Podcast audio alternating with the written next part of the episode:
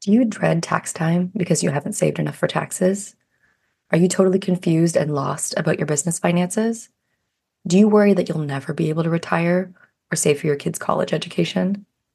If you bury your head in the sand because you think you'll never be a money person, I want to let you in on a huge secret. All you need to manage your private practice finances are a simple series of skills that you can learn. After all, you already did the hard work of graduating from college, becoming a therapist, and starting your private practice. Hi, I'm Linzy Bonham. I'm a therapist turned money coach and the creator of Money Skills for Therapists. I've helped hundreds of therapists just like you develop peace of mind about their money. I invite you to watch my free masterclass where I teach my four step framework to get your business finances totally in order. In the masterclass, I cover the three biggest mistakes that therapists make that keep them from getting clarity on their private practice finances, the secret that most accountants don't want you to know, and why working with your mindset and emotions is essential to changing your patterns with money. This masterclass is for therapists and health practitioners who are running or about to start a private practice. It is the first step in learning about my signature course, Money Skills for Therapists. Register today with the link in the show notes to take the first step to go from money confusion, anxiety, and shame to feeling clear and empowered about your money. I look forward to supporting you. The piece that really gets me so excited is being able to like mentor and be in a way like that anchoring and grounded person for somebody else but encouraging and inspiring. And i think for me i had that I left agency work. I started in a group practice with an old colleague of mine, and she's like, Let me show you the way. Like, private practice can be so amazing. You don't have to be burnt out in agency work and like work all these hours and not get paid enough. And so I had that as a model, and I would love to be able to do that for other people, and especially for clinicians who are working moms. Welcome to the Money Skills for Therapists podcast, where we answer this question How can therapists and health practitioners go from money shame and confusion to feeling calm and confident about their finances and get money really working for them in both their private practice and their lives? I'm your host, Linzy Bonham, therapist turned money coach and creator of the course Money Skills for Therapists. Welcome back to the podcast. So today's episode is a coaching episode with Ilene Gold. Ilene is a licensed clinical social worker. She's a registered yoga teacher, and she owns the Discover Peace Within Counseling Center in Denver, Colorado. She is a graduate of Money Skills for Therapists, and she's also, as we mentioned in our conversation today, in Money Boss, which is my level two program after Money Skills, Money Boss Mastermind. Um, so we referenced that a little bit. You'll hear in our conversation today. And today, Ilene and I dug into burnout which is a topic I'm sure that many of you are familiar with, and specifically about starting to expand the group practice part of the work that she does so that she can reduce her clinical work. So, if you're someone who's been considering group practice, or if you already have a group practice and are looking for ways to start to decrease the clinical work you do and think about kind of that that equation and transition into supporting your clinicians more and bringing money into your group practice rather than clinical practice, this conversation is exactly for you. But I think it's also relevant to all of us who are experiencing some burnout and starting to look for what are other ways to work and what are ways to adjust the way that we are working to heal from and prevent future burnout by thinking about what else is possible in the way that we're doing our clinical work and what else can we add. Here's my conversation with Ilene Gold.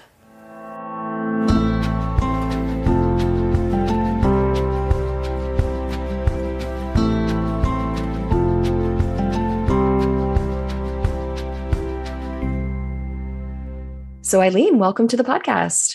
Thank you. Thanks, Linzy. I'm excited to have you here. We actually just had some time together, like literally half an hour ago, because you are in Money Boss, um, which is my level two program. So we're having more time together lately. And I'm excited to be able to do this podcast with you to dig into something that is going on for you. And as I was saying to you before, this podcast like is very much like what we do together when we have one-on-one calls in Money Boss or in Money Skills for Therapists. So tell me about what you're bringing to our call today. What do you want to get my support with or have more clarity on today on the podcast? Yeah, I think for me, what I'm really starting to recognize in our work together and Money Boss is I'm clinically burnt out. And at the same time, I have a lot of excitement and energy and passion for keeping my feet in the therapy world, Mm, okay. but expanding in other ways. yeah. I started a group practice in November of 2021. It's very small still. Um, and I think in large part, it's me remaining small because I'm seeing too many clients. So maybe some support around how to start to shift what my day to day looks like, saying goodbye to some clients, helping them kind of transfer to maybe some of the new therapists in my group practice, kind of terminating and just figuring out how to kind of move in that direction of building the group practice. Okay. So thinking about this, just giving me a sense of kind of where you are. I'm sure, first of all, burnout is something that I'm sure many people listening have either been through or are experiencing right now, because it is mm-hmm. definitely a hazard in our profession. Right now, how many folks a week are you seeing clinically? So I'm seeing on average about 25. Okay. Okay. That's that's a lot. That's a lot. It is a lot. Yeah. that makes me feel very sleepy when you say that. Okay, so 25 clients. And what do you want to be seeing right now, given where you are? This might be a different number than what it was like six months ago. Right now, if you think about what would be kind of a sustainable week, recognizing that you are feeling burnt out and probably need to recover, how many clients a week do you want to be seeing? I think if I could see four a day, Okay. Okay. Maybe even less than that. Now that I'm thinking to I'm like, that still seems like a lot. Still a lot. Okay. maybe maybe Yes. like three a day, or maybe you know some days I have five, but others I have two. You know, Okay. Yes. Yeah. So let's start with that. So do you work five days a week? I do. Okay.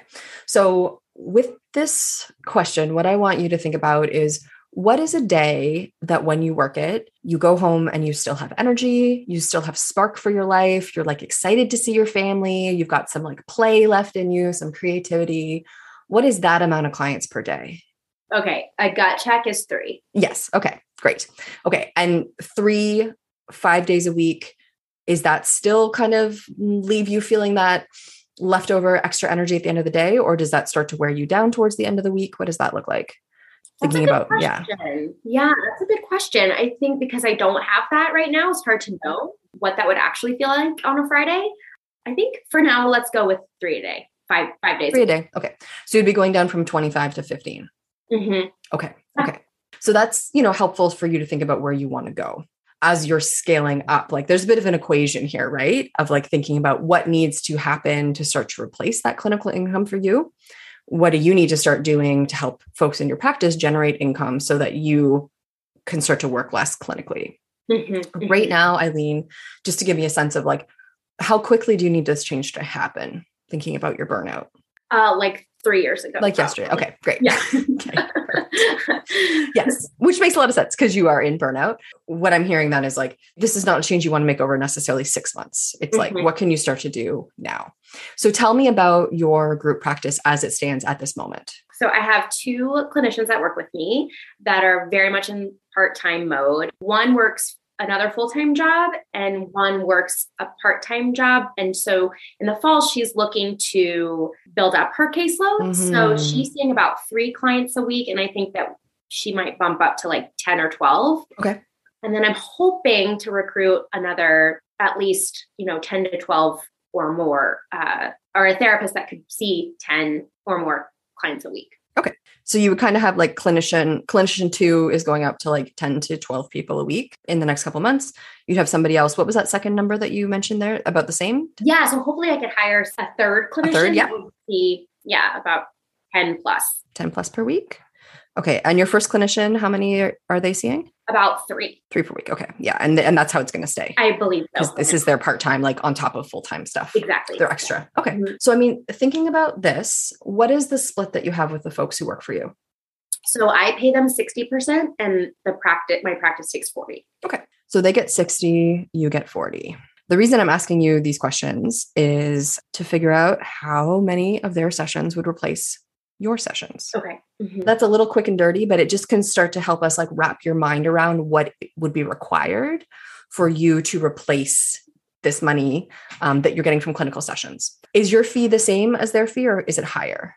I kind of did a fee increase when we built a website for the group practice. And although like my fee says one thing, I'm actually charging the same as those clinicians. Okay. And I felt like if I took anybody new on, it would be at, at the higher fee. Okay. Yes. So I know that kind of is a very direct answer, but yes, yes. So you have a higher fee for like new folks who would come in, but your your clients are all the same level as your clinicians, which actually makes for easier math. So that's kind of convenient in a way. okay, good. Because what we need to think about is basically what it means is when one of your clinicians works 10 sessions, there's money coming into the practice as though you've worked four, right? Because you get 40%. So for every 10 that they work, there's four sessions of money that comes to you. Does that equation that make sense? Yes. Yeah. I'm following. So that can help us start to think about how many sessions do your folks need to be working, your therapists who work for you, for you to replace that 10. So it would be if they do 10 sessions, that's four. So when they do the next 10, that gets you up to eight. So basically, once you have your team doing 25 more sessions a week, that replaces the 10 sessions that you would drop down. So thinking about that, the idea of supporting your therapist and going up another 25 sessions a week between all of them, Mhm. what do you notice? Oh, it's not as bad as I thought. Okay, that's good. Yeah. Not as bad as you thought. Yep. Not as bad as I thought. I think in my mind, that number was going to be higher, actually. Yes. But if Okay. Clinician B goes to 10 to 12, and if clinician C comes in and is seeing 10 to 12, I mean, that about You're pretty close. pretty close. Yeah. Okay. Yeah. And then are you bringing folks on as contractors or employees? So they're contractors right now, but the Okay. hope is, and this is something, you know, maybe for podcast recording number two, we talk about like, or in one of our one-to-ones in Money Mhm. Talks, we can talk about like the cost of a W-2 versus the cost of a 1099 and Yes.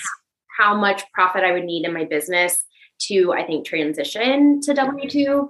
Yeah, because with that, I mean, part of the difference of having an employee versus a contractor is with an employee, you can set more expectations about how they work or when they work or whatever. And as a boss, you get to still decide what that looks like. It doesn't mean you have to be rigid, but you are able to say, you know, in order to be fulfilling your employment contract, I need you to see 12 people a week, which is certainly not, it would certainly not make you an exploitive practice owner. Right. 12 a week. Right. That would be one of the benefits of employment. But yeah, we could look at those numbers um, and compare that Mhm. contractor versus W 2. What I'm hearing is your first response to tw- 25 more sessions is like, oh, that's not as bad as I thought. What do you notice comes up around thinking about possibilities of how to make that happen? Do you already have kind of a game plan set out? I mean, I guess already there's some natural changes. You're looking for a third clinician Mhm. will be part of that. What comes up when you think about looking for that third clinician and just supporting your clinicians in getting those 12 clients a week? I think one thing is like, why would somebody come work in a group practice versus just starting their own private Mm. practice? Yes. hmm something that comes up for me. Yeah. Especially if this is going to be their primary source of income or if they're spending, you know, more time in my group practice versus whatever other side things they are doing or part-time work they're doing. Mm, So why would they want to come work for me or why would they want to come work for a group practice rather than just starting their own? Okay. So you tell me. I'm a practitioner. I'm thinking about maybe working for a group practice. Why should I come work for you, Ilene? What do you offer me? Well, I believe I offer, like, I think what's important to me in my group practice is that we're all mothers who are also therapists. I said, I'm a mother who's a therapist. yes, that sounds yes. nice. Um, yes. So I think something that is really important to me when I bring on clinicians is knowing that we all get it. We all get what it means to be a working mom. We all understand that like things come up. We're flexible. We're understanding. We're compassionate. We have that sense of like mindedness and understanding of those struggles. And I think especially being a working therapist in the pandemic as a mom as well, like how much that weighs on you. And I think that there's like that sense of we, we understand and we get it. We want to support you in being able to come to work, do your excellent clinical work with your clients, and then you go home. Like you don't have to worry about the marketing. You don't have to worry about the billing. You don't have to worry about the networking. You don't have to work your business. You can just come and be a clinician with a bunch of other clinicians who also get it. hmm Okay. Right. So they're getting emotional support of having like a community of like minded people. They're getting the practical support of having like the marketing and admin support. Those sound pretty appealing. Yeah, like I, I want you to also like work when you want to work and not work when you don't. Different mm-hmm. from working in an agency or in a nonprofit setting that they're going to tell you when you need to work and how often you need to work i think and especially with the 1099 I'm, i'm not really allowed to say how many hours right no you're not um so especially the way that the group practice is set up now i'm sort of like hey, you work when you want to work and don't when you don't. And we understand that and that's cool. And that we do that here, you know? Yes. Yes. Okay. So that sounds like a value for you as an employer is giving your or your contractors autonomy. Yes. Right. To be able to choose when they work and when they don't. And something to be mindful of, something to notice as your group practice continues to develop and grow is are there boundaries that are required you know for your practice to be well and for you to be bringing enough money because especially as you're income increasingly relies on your contractors and not on yourself. It does mean that if you do have a month where everybody takes vacation, suddenly the bulk of your money is not coming in anymore. Right. Right. Yes.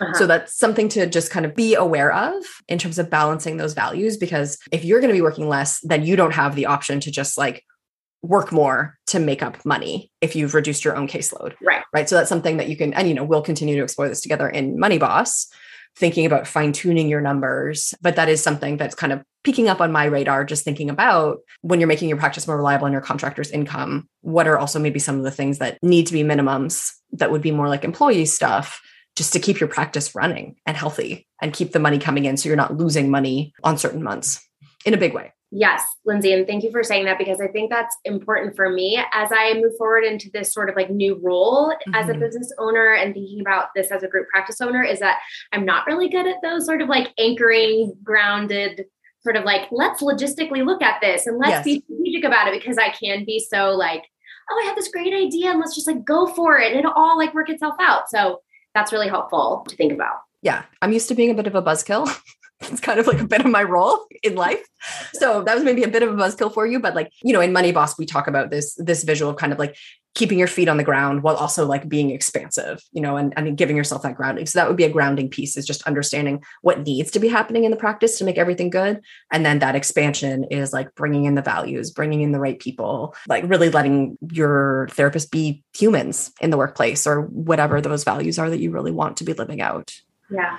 So I'm curious, you know, Ilene, and this is also for folks listening, because I think I, have done a couple um, podcast recordings now where I've talked about how I often talk people out of group practice. and I'm not doing that with you. And I'd love if you can share, you know, with me and with the folks who are listening, what do you love about being a group practice owner and what draws you to running a group practice? I think the piece that really gets me so excited is being able to like mentor and be in a way like that anchoring and grounded person for somebody else. Like I'm not so good at it my, for myself, but I can be that for somebody else. Isn't that the um, way? Yep. Yeah, right. Um, but encouraging and inspiring. And I think for me, I had that. I left agency work. I started in a group practice with an old colleague of mine, and she's like, let me show you the way. Like private practice can be so amazing. You don't have to be burnt out in agency work and like work all these hours and not get paid enough. And so I had that as a model, and yes. I would love to be able to do that for other people, and especially for clinicians who are working moms. I started my solo practice full time before I had my kiddo. And in fact, the week that I went into my private practice full time, like the second week later, like I, we found out we were pregnant. So I had to learn a lot real quick about how to save for taxes, how to, you know, have a healthy profit in the business, how to, you know, see clients in a way that still helps me feel energized and sustained energy at home for my kid. And I would love to be able to do that for other people, to give them an opportunity to not be so stressed. Yes. To do their clinical work and go home to their families. Yes. Yes. And we were talking earlier in a workshop that you and I just together this morning where we were kind of laying out financial projections and what's possible about like following what excites your body, right? Like tapping into that that wisdom that you also have and I can see like you have such spark around this. This is something that like you want to lean into. So there is like this real kind of embodied yes that you get when you think about leaning further into group practice. Yeah. Right. which is very different than the like well people tell me to and it's an easy way to make money because my practice is full i'll just pass them on to other people mm-hmm. which is mm-hmm. sometimes where is not always the most the best reason to take on group practice because group practice is a lot of work right which i think you were talking about earlier too yeah i'm finding out like yes. there's a lot of moving parts and pieces which also feels exciting because again like kind of going back to what we were saying at the beginning it keeps me anchored in clinical work without mm-hmm. having to be the clinician Yes, yes, yes. I 100% get it. Yeah. That's kind of where I live now. Yes. Um, is I'm not a practicing therapist, but I get to support therapists and like still bring in my clinical lens, but without doing that direct clinical work at the moment. Mm-hmm. So thinking then about where, you know, we started, coming back to the beginning, you were talking about feeling burnt out. We talked about this idea of going down to 15 clients a week. When you check with your body about going down to 15 clients a week, and doing more work instead to support your clinicians to t- get them up 25 more sessions a week. What do you notice? A lot of guilt. Hmm, okay. Around having to say goodbye to current clients. Okay. Because I love working with them and I love the work we're doing together. And I feel like I would let them down in some way or like, hmm. how am I going to choose like which 15 stay with me and how do I get, you know, help the others transition on? Like, there's a lot of guilt that comes up there. And what is the guilt? Like, what's the narrative? Why do you feel guilty of all things? Like that I've committed to this mm. relationship and I've committed to our work together and that I'm supposed to like stay in it until they're ready to say goodbye. Okay. Right. So you're committed indefinitely. Indefinitely. 20 or 30 years, if that's right. what it takes. Okay. Okay. I see where you're going with this. I'm curious, did you have you closed down your practice before? Have you gone through this experience like with Matt leave you probably didn't say goodbye to all your clients, did you? No, I, I but we took a four month pause because right. I took four yep. months and then I went back part time for the okay. first year of my daughter's okay. life. So yeah. And what was that experience like? It felt easier than this for some reason because I was doing it for her. You know, like I was taking the time off for my daughter. It was for somebody else? It was for somebody else. Okay. Okay. Yeah. And what makes it easier about it being for somebody else and not for you? It feels like there's like no room for a client to like not argue not that a client would be argumentative but they're like a client could see that that would be totally justified like oh right. yeah I can see over these last three months like your body is changing and you are growing a human like of course you're going to take yes, time we off. all see what's happening here yes right. of course you take time off to be with her and then we'll see you when you're when you're back but this sort of feels like i'm saying i need more time to grow this thing well, in a way, like I'm growing another thing, just not a human. But mm-hmm. so it yes. feels like it's just not as justified, I guess. Hmm. okay. So I'm curious, like for the folks that you work with, did they struggle with doing things for themselves? Yes, they do. So clinically, how could this actually be maybe a positive thing? Mm-hmm. Yeah, modeling that that like permission to take time for yourself to do the things that excite you yes, that parallel process is very clear to mm-hmm. me. And what do you notice thinking about that? I mean, don't be so hard on yourself. yes. Yes. Yeah. I mean, like I think I'm I'm very passionate about closure. I, I've closed my practice twice. Wow. Yeah. And I've also took taken a six week leave before. Like for my honeymoon, we went to Europe for six weeks. So I've done like that where it's like a long pause and then I've closed it for mat leave. And when I went on mat leave, I really closed it because I was going to be off for a year. Mm-hmm. And then I kind of reopened my practice, but kind of didn't, and then said, actually, never mind. And then I closed that down. Mm-hmm. Right. And so I think the closure process is underrated, something that I personally notice clinically. And I don't know if this is something you agree with, but I think a lot of people don't get good experiences of goodbyes in their life. Mm-hmm. A lot of ab- goodbyes are abrupt or confusing and disorienting or just sad, and there's no chance to actually like close it off. Right. And something that we're able to offer as mental health clinicians when we know that a change is coming is we're able to offer people a different experience of goodbye mm-hmm. right a goodbye that is intentional that leaves space for all the emotions and all the grief that comes up right a goodbye that is respectful where you actually get to say the things that you want to say and express like the gratitude but also maybe the frustration the space for all of it mm-hmm. we usually don't get space in our lives just as people for that kind of goodbye mm-hmm. is this resonating with you what i'm saying yeah, absolutely. I talk about closure and termination the, in my first meeting with a client. Right. And, yes. You know, it's very intentional part of my practice. Yeah. The end is there at the beginning. Exactly. Yes. Yes. So this is actually an opportunity for you, if you accept this framing, to give them this experience that most people don't get this kind Mhm. of intentional, thoughtful goodbye. How does that idea land with you? I think, you know, what I'm noticing is just like the sadness in my own heart about my own experiences with goodbyes Yes. not being helpful and meaningful. And that could possibly be the barrier to some of, Mhm. you know, like my inner child is having a hard time thinking about saying goodbye to these clients. And it's not really about my clients and their challenge with saying goodbye, but maybe even more of my own. And we'll have to talk to my own therapist about all of Yes. So, Yeah. content for therapy, which is always helpful to find. Mhm. but yeah, like I mean, because we do have our own experiences and our own traumas around goodbyes. But I, I have certainly found in my own experience, at least, that having these experiences with goodbyes is so healing and refreshing, both for the client and and for you as a therapist right to be able to give both of you an experience that is intentional and thoughtful that's maybe less coaching more than me like being like but this ilene but so i'm hearing there's that piece of the goodbyes like you know sometimes goodbyes are hard i also was hearing about kind of how do you choose what clients stay and what clients go tell me more about that piece Well, I think because when I think about my caseload, there are 50 people on my caseload. I don't Yeah. see them all weekly, obviously.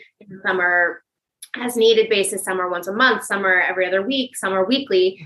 If I'm only reserving 15 slots a week, yes how do I even choose that? How do, Mhm. how do I do that? Well, I think this goes back to your needs. Thinking about this kind of new, I want to say upgraded, uh, however you want to think about it, this new intentional version of your practice that's going to help you recover from burnout and give you the bandwidth to help other therapists be expansive Mhm. and reach, you know, and do their best work. For you as a clinician and a person, how often do you prefer to see clients? What is the pace that makes sense for the work that you do and the way that you work? I mean, I think weekly makes Okay. sense. Yeah. I think that that's how you really gain momentum. That's how I like I like to see my therapist is weekly. I think it makes sense with the with the in-depth type of work that I do. That Yes. I mean, yeah, weekly makes sense. So that would be the first place to look is like who's weekly, who wants to be weekly.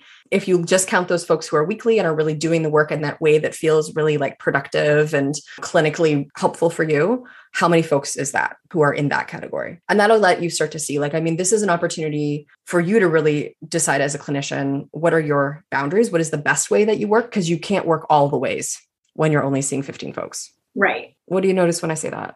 It kind of goes back to this like interesting boundaries idea around like, oh yeah, I haven't seen you in six months. Come on in for a session Right. check in. And like Yes. while that can be helpful for the client, I don't know that if moving forward, if I'm really going to try to create bandwidth and energy and time on my calendar to Yes. grow the group practice, if I can just be available to anybody at, at any time. Right. Okay. So that's good information for you because that will also help you start to see, like, kind of whittle down who's doing the work that you really love to do and that you do best, and who is looking for more like occasional or check in or biweekly that actually one of your therapists might love to do that kind of work. Right. Right. Because we all have kind of our different, just kind of like frequencies and styles as therapists. Um, Mhm. like I know for me, when I was practicing, I was totally fine with biweekly work, doing EMDR, which I did. Some folks who do EMDR are like, no, never biweekly, always weekly. Like we all have our own thing, and so sometimes the you know the style that doesn't work for you might work perfectly for your therapist down the hall. Mhm, mhm, mhm. So that would be a starting point. And the name that's popping into my head right now too, Ilene, is Jaleisha Gatling. Do you know Oh. I don't. She um, used to be a coach in money skills for therapists. Um, she's done workshops that I've offered to money skills grads. She's awesome. Um, she also used to coach in Lean and Jaleisha? Make Bank. Jaleisha. Yes, yes, yes. Yes. Yes. I know her. Yes. Yes. So she does work in this area around like as a clinician setting your boundaries and being clear about like your boundaries and expectations and creating a practice that really serves the way that you work. So she's also someone to look to for resources like specifically on this. This is like her niche, but really putting yourself and your needs at the forefront of the work that you do. Mm-hmm. Because sometimes with burnout too, burnout happens when we haven't been doing that. Yeah. Am, am I saying something accurate? You are hitting me so hard right here in my heart. Like, oh yeah, I'm not, I've not been doing that. Yes. So coming towards the end of our, our conversation today, Ilene, what are you taking away from our time together? So breaking down the numbers and seeing how many clients a week feel sustainable to me was really helpful.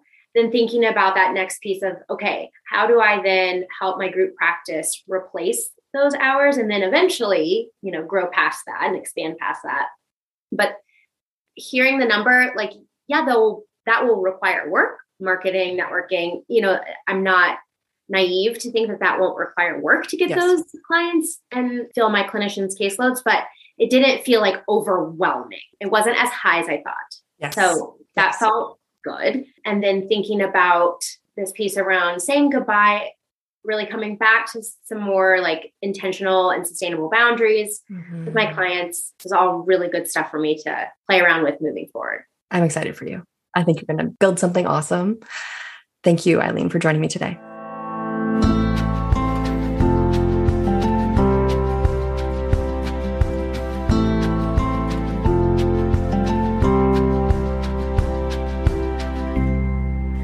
This conversation with Ilene today makes me really think about just like listening to where your excitement is in your practice. So in her case, you know, the clinical work she said that she knows she maybe hasn't been holding her own boundaries, kind of working more sessions that she wants to or working in ways that aren't actually how she really loves to work as a clinician. And now she's experiencing this burnout. But when we talked about the idea of her, you know, working 10 less sessions and supporting her clinicians in working 25 sessions, it was like, oh, that's easy. so noticing where that kind of like ease is and where you do have energy for because I think sometimes when we're experiencing burnout, sometimes it's total burnout, of course, and everything just feels like blunted and difficult. But sometimes it's that we have too much of a certain thing on our plate and we're like burnt out on clinical work, but there still is actually spark and interest kind of going out in different directions. So rather than moving into an all or nothing space of like, I need to stop being a therapist, I need to shut this down, which is like definitely where our brains can go when we're feeling so exhausted, it's being curious as to are there still places that you do feel spark, even within the work that you're doing? Or are there things that feel exciting to pursue that are like a little bit beyond or outside and noticing where that energy is. There's definitely a difference between the work that you actually kind of know what it feels like and escape fantasy. Ilene and I talked, was it in this episode? It might have been beforehand about, you know, that fantasy that you can have of like, I'm just going to go start a new profession. That'll solve everything. And often that's an escape fantasy and doesn't actually really represent what it'll be like to be in that profession. I think when we think about making massive overhauls, sometimes it's good to pause and ask ourselves, like, is that actually going to solve my problem?